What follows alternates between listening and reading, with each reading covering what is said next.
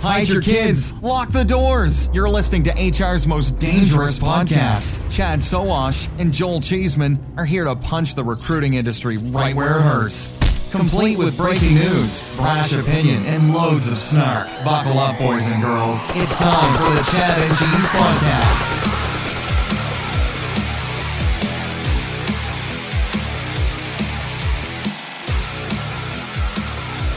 I'm Chad So watching the Chad and Cheese podcast, joined by Joel Cheeseman, the cheese segment of the Chad and Cheese podcast. yeah, everybody can remember him. Uh, Gerry Crispin, the recruiting soothsayer. I came out. I think somebody's like called that. you that before, but I'm I- here. I, am I- not about to call myself Soothsayer and sightseer. felt- like a like a tiger of some sort. Tiger Gerry King, Crispin, I like it. Tiger King of uh, recruiting crossroads. We have Deb Andrychuk. She is the industry veteran and VP of. I, I said recruitment branding goodness. I feel like that is Ooh, Deb that's- and good recruiting branding. that can be my. I'm going to change my business card to say that. I like it. I like it. Over at Shaker Recruiting, Joel has a, a, a logo there to share. Uh, and last but never, but always least, uh, Hey. Steven Rothberg. Nobody can have a college recruiting discussion without Steven Rothberg actually popping his head in. So, The Steve token Rothberg, Canadian. Welcome, president, Good day. Founder, collegerecruiter.com. So, the theme of today's discussion is protecting your brand in the realm of college recruiting. Steven, this one's going to you, buddy. Okay. Are you ready? As always, How are employers protecting their brands and talent pipelines by adapting their internship programs? most of the large employers understand that their college recruiting programs whether it's internships or new grads are strategic. That that's where their next generation of leaders come from. The the small number who look on at interns as um, cheap sources of labor or basically temporary help are doing a terrible job of protecting their brands. Those are the ones where we're seeing the biggest layoffs small startups who brought in a bunch of interns because they've got a project that needs done and they had no intention of converting those interns into well we have to come up with a better word permanent hires. No hire is permanent. The vast majority of the large employers and it's large it's the large employers who hire most students and recent grads. That's where the bulk of that hiring comes from.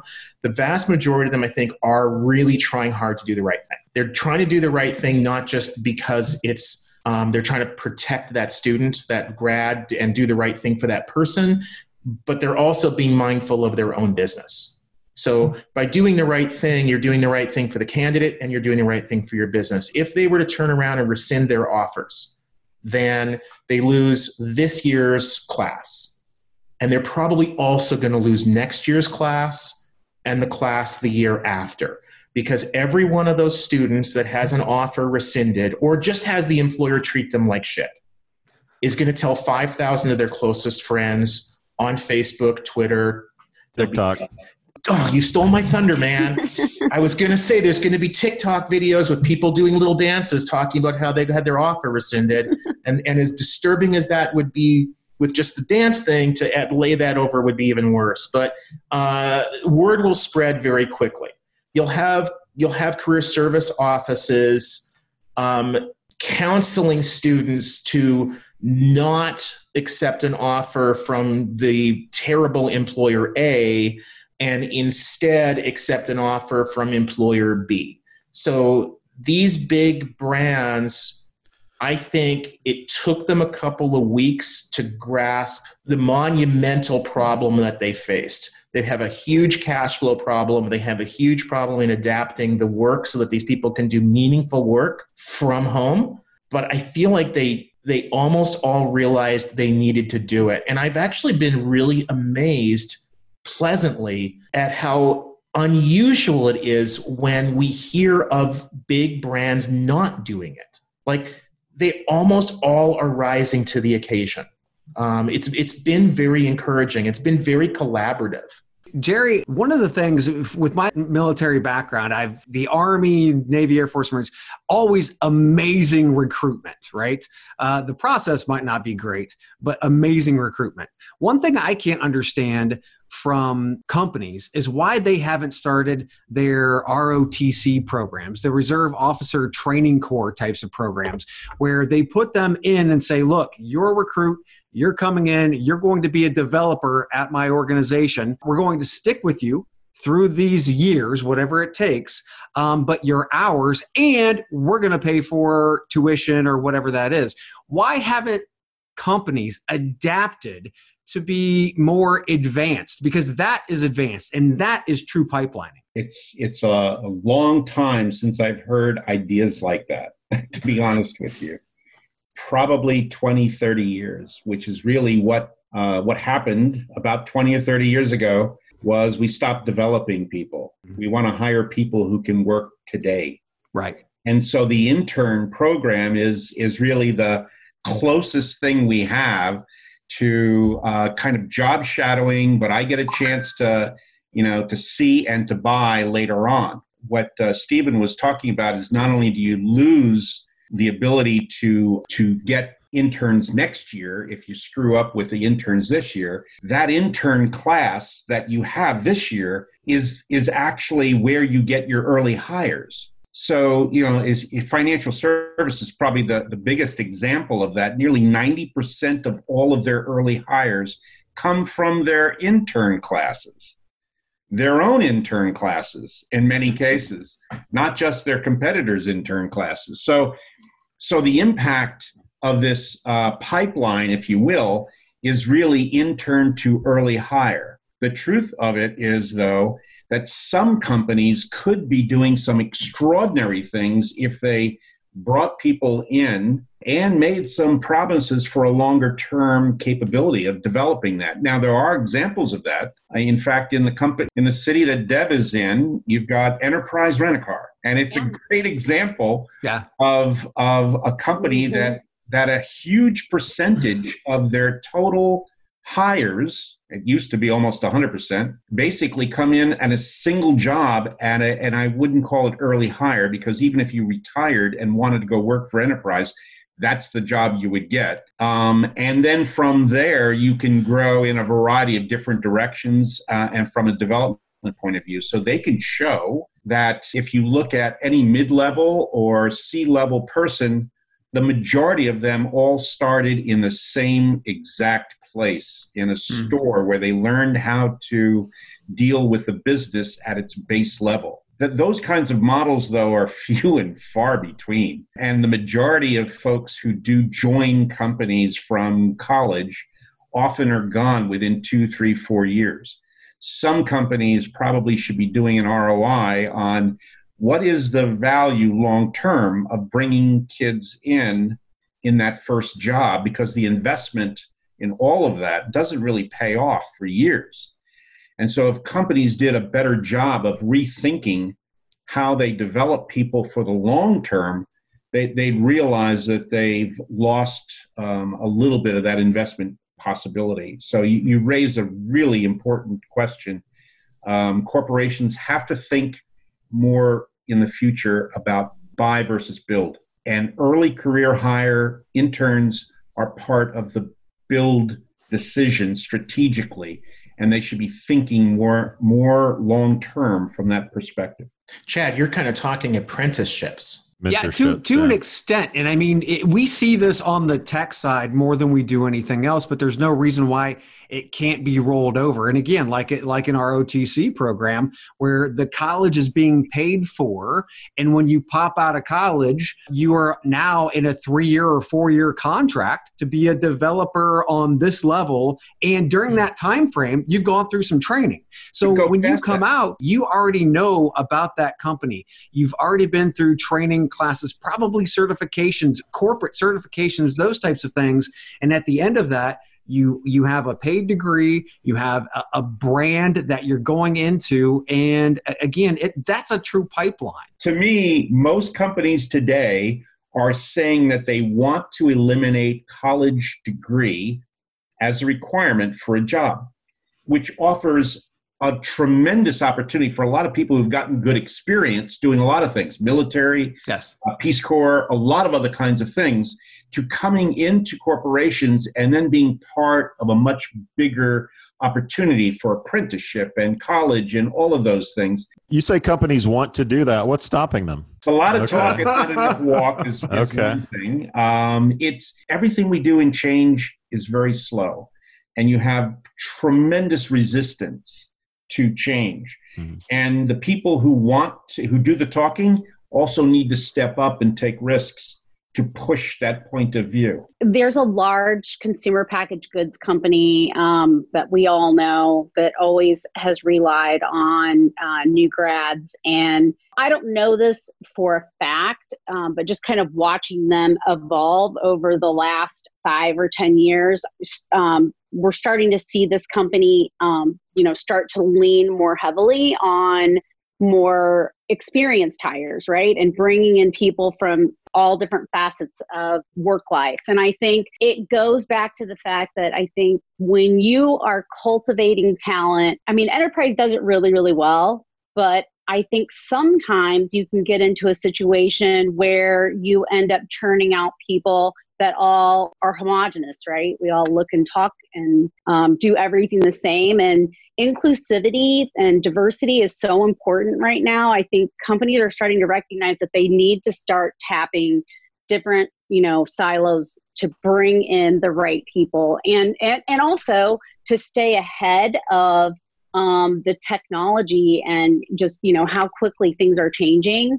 i don't know that when you only have homegrown talent that that you can always do that Yeah, I, well, and I agree. I think though we're talking about one piece of the pipeline, which is the the kind of pseudo entry level, right? So you have uh, the, the experienced recruiters and the C level recruiters and so on and so forth, and everybody should be focused on and have goals and be transparent with regard to, to, to diversity period whether it's veterans individuals with disabilities uh, gender doesn't matter race. I mean it, we should be more transparent. And i think that's one of the, the biggest reasons why my, my personal opinion why we have uh, pay inequity is because nobody knows what any everybody's getting paid. So it's this moving you know so it's it's it's behind closed doors. If everybody knew i believe we could actually start to bring those up to where they were level if we had transparency but we don't And in the spirit in of country, no.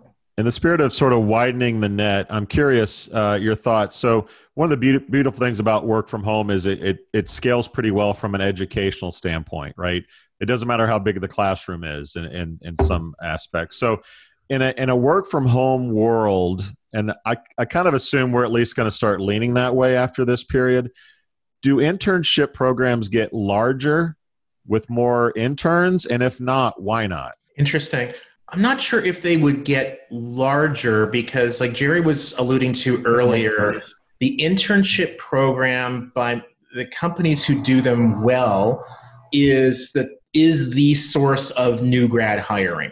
You know, if, if you're going to hire 200 people a year as new grads, you know, 175 of them probably came from your own internship program. So I think it's the size of the internship program is really driven by the number of new grads that you're looking to bring on. But a couple changes that I think we're going to see is I think it's going to, in some ways, level the playing field rural urban. If, if you live in a rural area, it's really, really hard to get an internship. Yeah. On the other hand, I think it's going to increase the barriers socioeconomically. You have to have pretty damn good Wi Fi in order to do an internship remotely. You have to have a good computer. You have to you have to be in an area where broad where, where, where high speed internet is available, which one of the things we're finding out right now is geographically the majority of the country really suffers from really, really poor internet access. And so people in remote areas, in rural areas, are just really hurting right now. They're not able to watch Netflix. So I- so I understand- like I- are. I understand Yeah. the tech argument. I don't. w If you were going fishing, wouldn't you rather fish in a lake with more fish than less fish, even if you had a quota that you needed yeah to fill? so Yeah, yeah. And so I think from an employer's standpoint, there are pros and cons. From society's standpoint, there are pros and cons. So, yes, if you're going to have a, a, largely remote internship program, you can cast that net a lot wider. And I think that that gives you a greater opportunity to, to attract good talent. You know, if you're an employer in St. Louis, just to, to stick a recruiter on an airplane and fly them up to Alaska is kind of challenging from, from you know a cost standpoint. But now you can hire that candidate in Alaska just as easily as you can hire the candidate in Kansas City.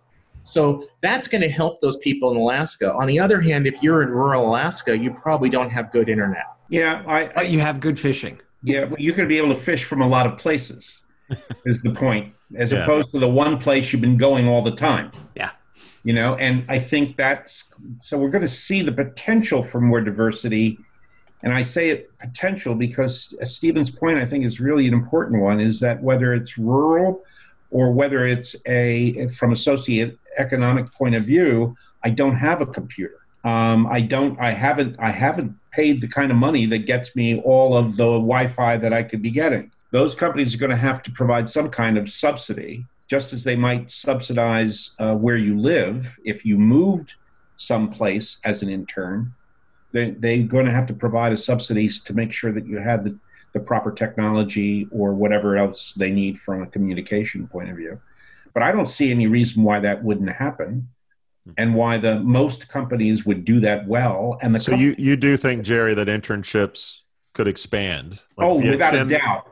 So okay. more more companies might be able to do more internships in more places if they concentrate on a balance of virtual versus face to face kind of thing eh, yeah. when we come out of this thing. And I I believe that they're going to learn a hell of a lot uh, this summer uh, with the interns that came on in May or or June, because typically that's when they're coming on. Mm-hmm. Uh, they're going to learn an awful lot about how to do that better. I, I suspect that they'll struggle a bit, but uh, the projects, how long those projects should be, what the cost of all of those things should be. All of those things I think are going to provide them with the ability to build a business case for what percentage of our interns should be this way and what percentage should be another way. And I think the large companies will do that. I think, you know, there's still a lot of companies that, you know, in effect say to interns, you know, we're not going to pay you, right? We yes. don't see that in large companies, but there's entire industries in advertising, if you will. Sure. Where unless you're wealthy enough to do the internship, you're not going to get it. And and that's that's going to be more visible, I think, more and more as we build better opportunities for more and more people. Yeah. Deb, what you, where where are you on that fence? You know, um, part of me thinks that yes, the uh, classes could be bigger or um, you know if you're condensing the length of time like i think maybe some of these online programs you could shorten them potentially um, just because you're making more efficient use of your time but i also think it also it, it really depends on how long this lasts and um, how much damage it does to some of the companies that are out there. I was talking to an insurance company the other day and they were saying you know we would really have liked to have been able to rescind all of our offers and cancel because we're hurting you know? Yeah. people aren't paying their premiums. Um, people are pulling money out of their 401ks and um, you know things are just not great. So i think it's all going to be dependent upon how long this lasts. And i and i still do think that um, to Gerry's point um, when you look at folks from a socioeconomic perspective, there definitely is going to be some imbalance. And I do think under, underrepresented, you know, groups of folks are they're they're going to take the backlash of they're going to take the brunt of it. I mean, really, when you look at um, in the in the last recession, unemployment for African Americans was I think like 13.4 percent, something like that, more than double what unemployment for a new grad today is. So, I mean, we know it happens, and I'm just that that's the thing that I worry about the most is um, the inequities that are going to come out of this. It really, it does concern me. Well, and those inequities have been there. The thing is that this crisis is bubbling them up to the top, and they're making them larger. And I hope that we, as as a society, start to care about that because they were there before. Um, I hope this crisis actually moves us that way. But th- thanks once again for joining us, everybody. Uh, and everybody out there in TV land, don't forget uh, there are other segments in this discussion. Check them out. You can go to chadcheese.com. Uh, check out Little Shaker, Little College Recruiter, Gerry. Listen to some soothsaying of, of, of Gerry at CareerXRoads. We'll see you next time. We out. We out. This has been the Chad and Cheese Podcast. Subscribe on iTunes, Google Play, or wherever you get your podcasts so you don't miss a single show. And be sure to check out our sponsors because they make it all possible. For more, visit chadcheese.com. Oh, yeah, you're welcome.